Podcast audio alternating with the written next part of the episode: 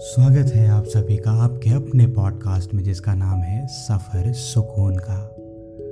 जहाँ होती है गुफ्तगु हर हफ़्ते हमारी और आपकी। तो हो जाइए तैयार, करते हैं शुरुआत इस सुकून भरे सफ़र की एक साथ।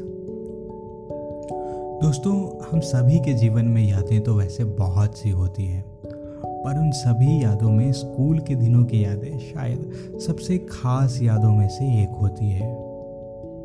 आज हम स्कूल की यादों की किताब में से एक पन्ने को पलटेंगे। आज हम बात करेंगे स्कूल के बस की। जी हाँ वही स्कूल की बस जिसकी हॉर्न रोज अलार्म और मम्मी की डांट के बाद हमें नींद से जगाने का आखिरी रास्ता होती थी। वही स्कूल की बस जो हमें कभी कभी घंटों इंतज़ार कराती थी। वही स्कूल की बस जिसे देखकर हमेशा मन में एक ही सवाल उठता था। आखिर ये स्कूल की बस हमेशा पीले रंग की क्यों होती है?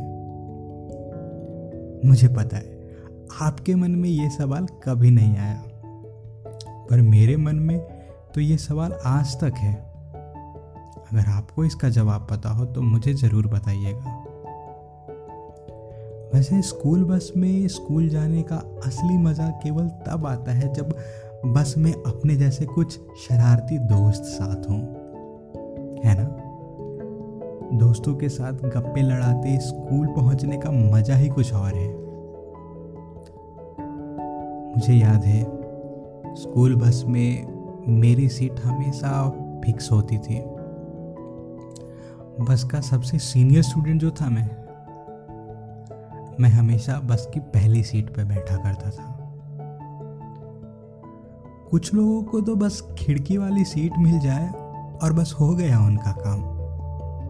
ऐसा लगता था कि सीट नहीं, स्वर्ग का सिंहासन मिल गया हो उन्हें। पिछली सीट पर बैठने वाले बच्चों का ग्रुप अलग ही होता था। एक दूसरे पर गिरते, पड़ते, हर दिन उन्हें तो जैसे रोलर कोस्टर वाला आनंद मिलता था। एक दिन उन्हीं के देखा देखी मैं भी पिछली सीट पर जाकर बैठ गया। पर उसके बाद जो अगले दिन मेरी कमर में दर्द हुआ, हाय, उसके बाद तो मैं पूरे दिन स्कूल नहीं जा पाया था। वैसे आप कौन सी सीट पर हमेशा बैठा करते थे? हमें ज़रूर बताइएगा। दोस्तों, स्कूल बस से जुड़ा सबसे दिलचस्प किस्सा जो मुझे आज तक याद है, वो स्कूल बस के खराब होने का है।